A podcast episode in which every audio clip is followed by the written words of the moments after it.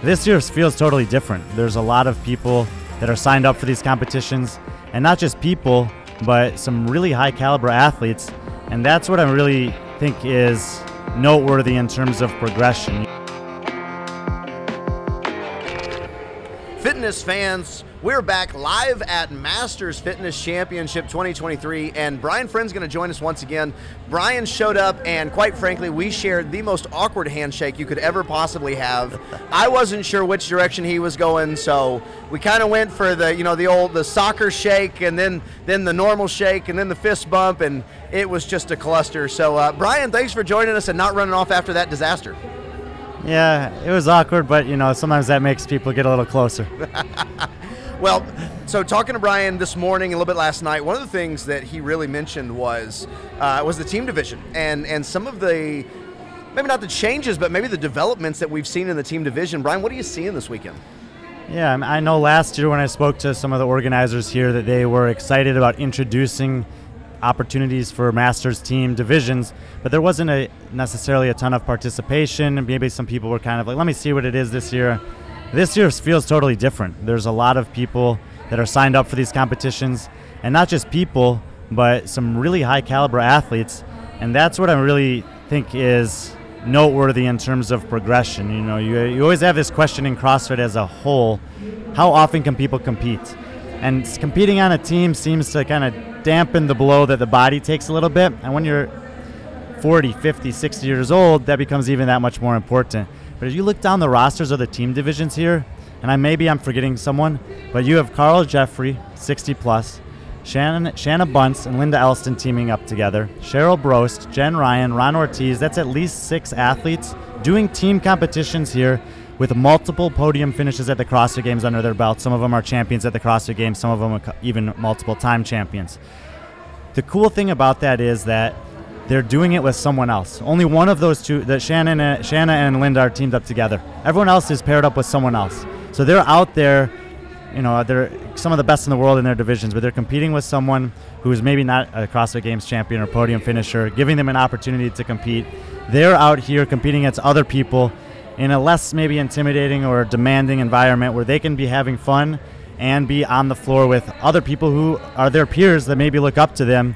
And I think that as we've seen some of the elite athletes start to partake in team competitions, elite individual athletes in the offseason, that could be a trend that we start to see on the Masters side too. So MFC giving that opportunity to Masters to create teams, come out here, have fun, and compete together.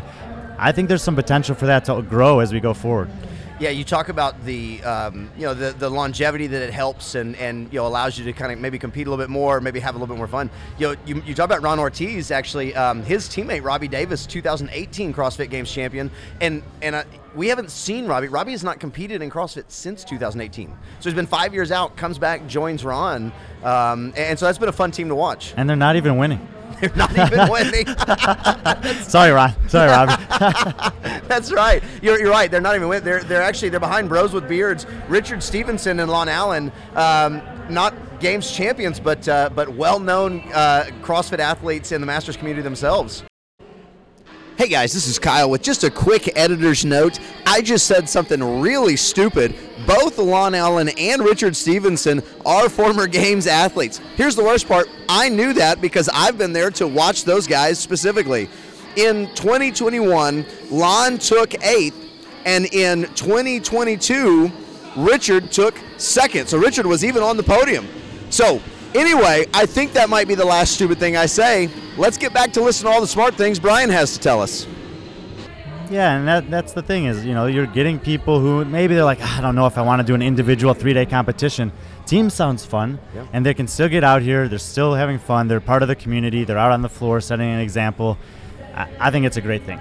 Yeah, absolutely. Well, and honestly, the closest race that we have all weekend is in the men's 30 to 39, and you want to talk about some athletes having a lot of fun there. I mean, we've got that one is there's 3 teams separated by 2 points. 2 teams tied for first at 15 points. 1 team that was in first now in second by 1 point. So we got 15, 15, and 16.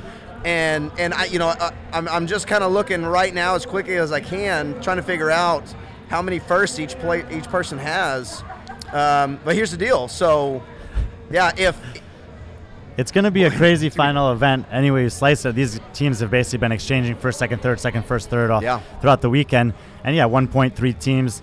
Yeah, I struggle to think of – there's maybe a less than a handful of times I can think of any competition where you had that many people, teams or individuals, still within 1 or 2 points with one event to go. 2019 women in Dubai comes to mind. There were 4 women who could still win with a win on going into the final, but it doesn't happen very often, and obviously it makes it fun. Yeah, well, and you talk about that everybody with a chance there.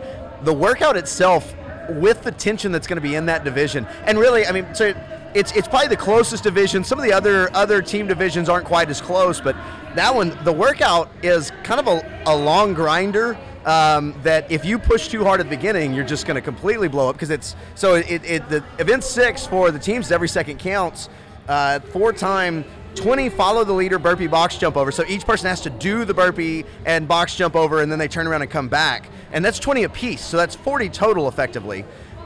20 cleans at 185, 125, and then scaled down as the age groups go, power or squat. And then you go back, you've got 16 burpee box jump over, 16 cleans, 12, 8, 8, 4, 4.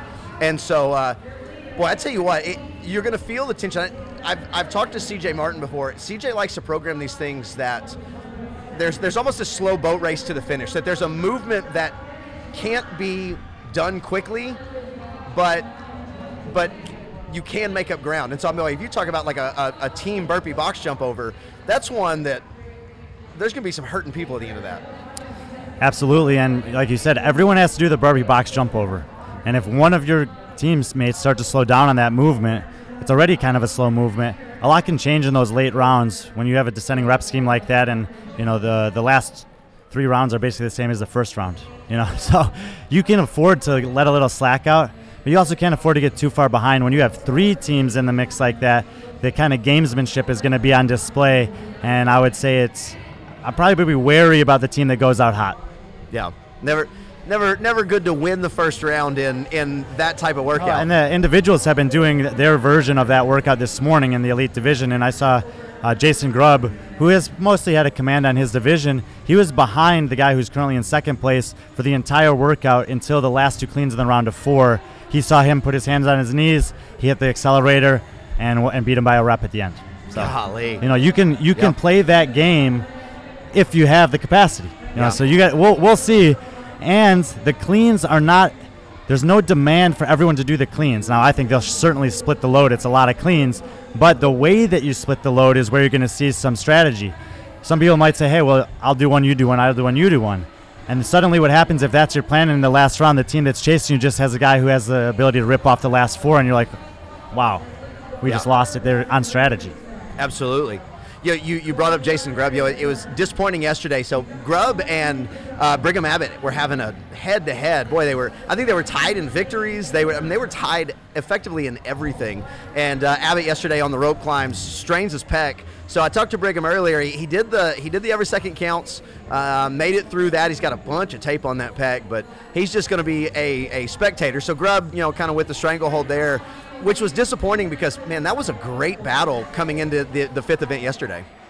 Yeah, and it's one of those things where it was close on paper. Jason gave away some points on the swim, and Brigham was pretty good. Quite frankly, he's been very impressive. But Jason's margin of victory on the events he was winning was extremely dramatic, and in this scoring style, that's not rewarded. Yeah. There's a big conversation that's going on for a couple of years about potential different scoring systems. My buddy Tyler Watkins does a Z-score, performance-based scoring now that we're going to do at Crash Crucible. And so, this is something that programmers, organizers, they want to think about, because by implementing certain scoring styles, you can keep the races closer if you want to, and give someone like Brigham, who, even though he might not be close on every workout, can get the better of him on a couple and keep it tight against the best in the world. Yeah, absolutely.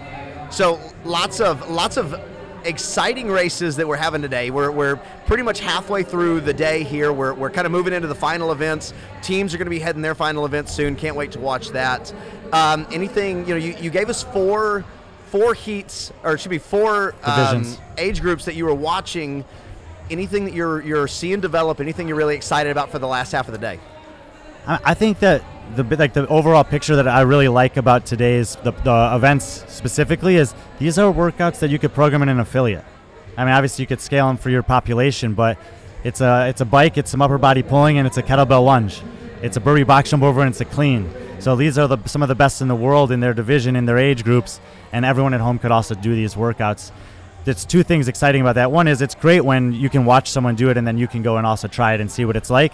But secondarily, it's like it doesn't have to be that complicated to be fun, and when it's not that complicated, not that demanding in terms of the skill, that means that you have to want it. And so we're going to see in some of those divisions that you're talking about where the races are tight, where people are going to take the risk because they know they can do the movements, and we'll just see who has the capacity. Yeah. Got that slow boat race at the end. I talked about that already for the individuals with that overhead walking lunge. Reminiscent of, now it won't be with two kettlebells, but reminiscent of Tia and Kara trying to get towards the end. I think you're probably going to see some of that as people are trying to push for that last spot.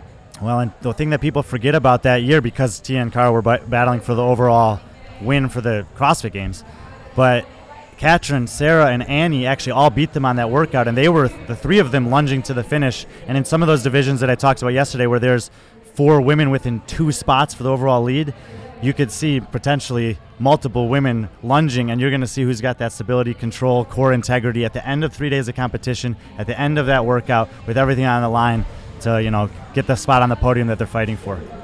Championship Sunday, living up to its name. Brian, thanks for joining us again. Hey, stay with us on all of our social media channels. Check our recap this evening, and we're going to get back to work. Absolutely. Thanks, Kyle.